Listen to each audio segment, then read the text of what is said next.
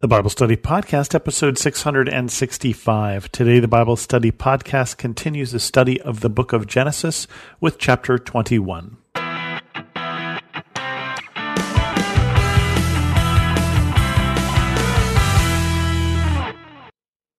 Welcome to the Bible Study Podcast. I'm your host, Chris Christensen. We continue on with chapter 21, the birth of Isaac. Now the Lord was gracious to Sarah as he had said, and the Lord did for Sarah what he had promised. Sarah became pregnant and bore a son to Abraham in his old age, at the very time God had promised him. Abraham gave the name Isaac to the son Sarah bore him. When his son Isaac was eight days old, Abraham circumcised him as God commanded him. Abraham was a hundred years old when his son Isaac was born to him. Sarah said, God has brought me laughter, and everyone who hears about this will laugh with me. And she added, Who would have said to Abraham that Sarah would nurse children? Yet I have borne him a son in his old age. And we mentioned earlier, but I'll mention again, Isaac means he laughs. And so this there's this good news story here of this long awaited promise where God had called Abraham decades ago and f- had promised him that his descendants would be as many as the sands on the shore, as many as the stars in the sky, and now he finally has a son. Now we begin to see what God is going to do to fulfill the promises that he has made. And so this is great news. And so this whole chapter will be filled with good news. Not so much. Because the next section here, and this was the lesson actually for today when I'm recording this, is Father's Day. For the Father's Day, and it's a bizarre reading to have on Father's Day because it's Hagar and Ishmael sent away. The child grew and was weaned, and on the day Isaac was weaned, Abraham held a great feast. But Sarah saw that the son whom Hagar the Egyptian had borne to Abraham was mocking. And she said to Abraham, Get rid of that slave woman and her son, for that woman's son will never share in the inheritance with my son Isaac. The matter distressed Abraham greatly because it concerned his son. But God said to him, do not be so distressed about the boy and your slave woman. Listen to whatever Sarah tells you, because it is through Isaac that your offspring will be reckoned. I will make the son of the slave into a nation also, because he is your offspring. Early the next morning, Abraham took some food and a skin of water and gave them to Hagar. He set them on her shoulders and then sent her off with the boy. She went on her way and wandered in the desert of Beersheba. When the water in the skin was gone, she put the boy under one of the bushes. Then she went off and sat down about a bow shot away, for she thought, I cannot watch the boy die. And as she sat there, she began to sob. God heard the boy crying, and the angel of God called to Hagar from heaven and said to her, What is the matter, Hagar? Do not be afraid. God has heard the boy crying as he lies there. Lift the boy up and take him by the hand, for I will make him into a great nation. Then God opened her eyes, and she saw a well of water. So she went and filled the skin with water and gave the boy a drink. God was with the boy as he grew up. He lived in the desert and became an archer. While he was living in the desert of Paran, his mother got him a wife for him from Egypt. And so we remember in this section that Isaac is not the first son of Abraham. He's the son of promise. He's the son who was promised. But Sarah had this great idea of, hey, I don't seem to be able to have kids. You're supposed to have a lot of kids. You're supposed to have a lot of descendants. Why don't I give you my slave, Hagar, and she will bear a son for you, which she did. Out of Ishmael will come the Arab nation who will also trace back to Abraham. But now that Sarah has her own son, this whole idea that she thought up that was not God's plan doesn't look as good to her. And she doesn't, it seems, from what we can tell, ever blame herself for this idea, but she blames Hagar and Ishmael. And I think we can be like that sometimes. We can get ourselves into a pickle and not see that it's our own fault. and really look for blame for other people. The blame game is as old as the Garden of Eden, as we saw a number of chapters ago, with Adam who says, The woman you gave me, and puts the blame as immediately as we have sinned, we're trying to put the blame on someone else. And I think that's what Sarah is doing here. And she's taking out her frustrations on the slave woman Hagar and her son, the son of Abraham, Ishmael. So they send them away. And Abraham doesn't want to do this because he sees that Ishmael is also his son. But God says it's okay, do what Sarah is saying. I will care for him. I will take care of him. And we see the care that God has where he saves them in the desert and points out a, a well or makes a well. Don't know which happened here, but dis, un, discloses to them that there's a well of water so that they don't famish out here in the desert.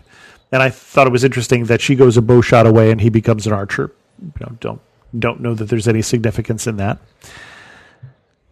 But so now Ishmael has been sent away, and that will come in to be an important thing next week when we get into next week's chapter. But first, we have one more part of this chapter, and it's the treaty at Beersheba.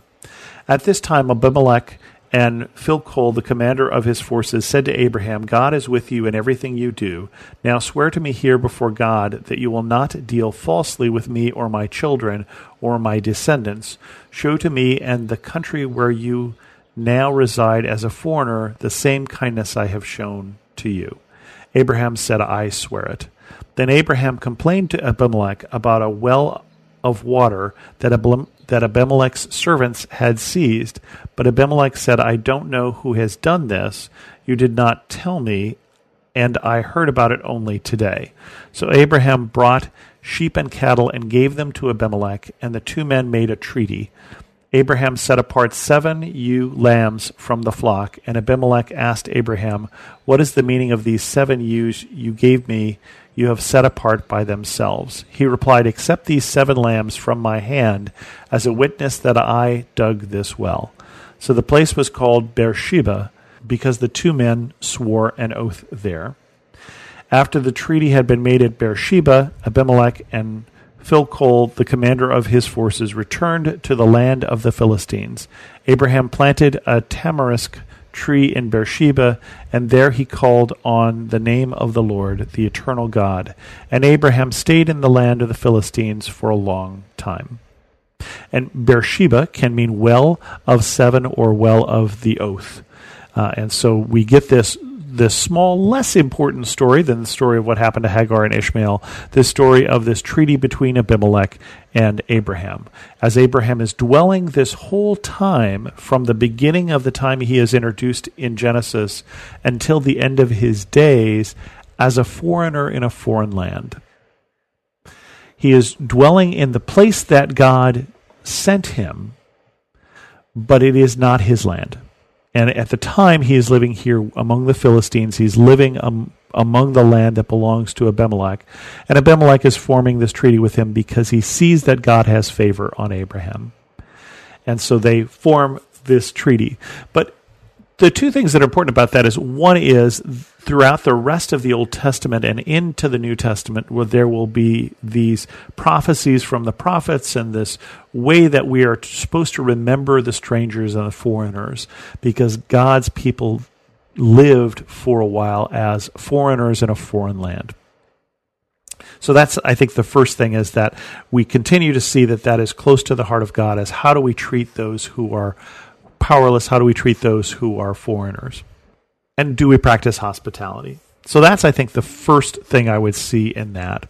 The second thing that reminds me of is the verses from the New Testament that say that Abraham was looking for a city whose architect and builder was God, that Abraham was going where God sent him, that he was looking for what God was making. Well, God was making something, but what he was making wasn't right now a city, it was a people, and he's just taken one of the first steps here with the birth of Isaac.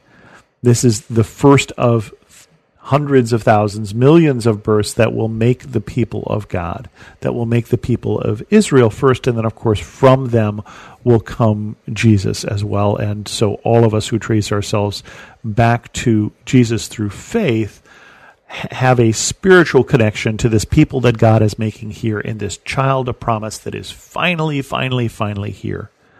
And again, a reminder that God's timing and our timing are not the same.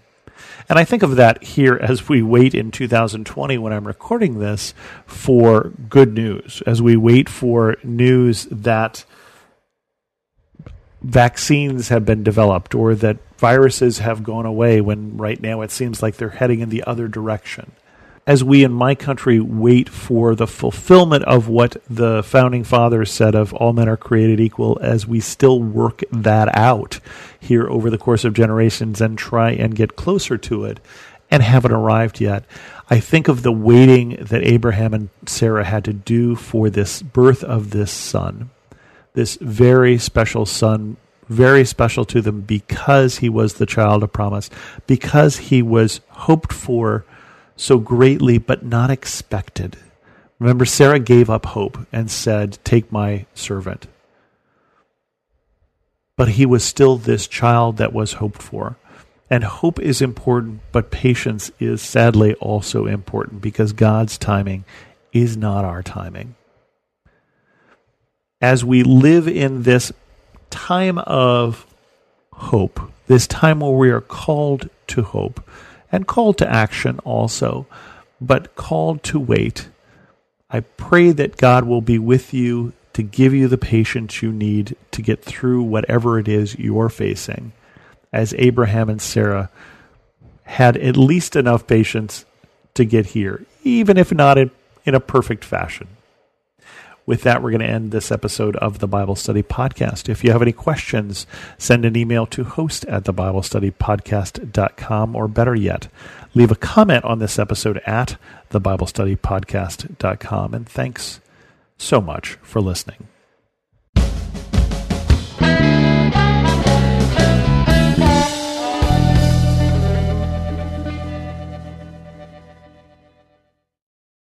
Found myself on a ledge, three stories high, at some condominiums, contemplating my life and struggling to understand my purpose. Have you ever found yourself on the ledge? My name is Billy Yant. I'm a caring father, mentor, and friend.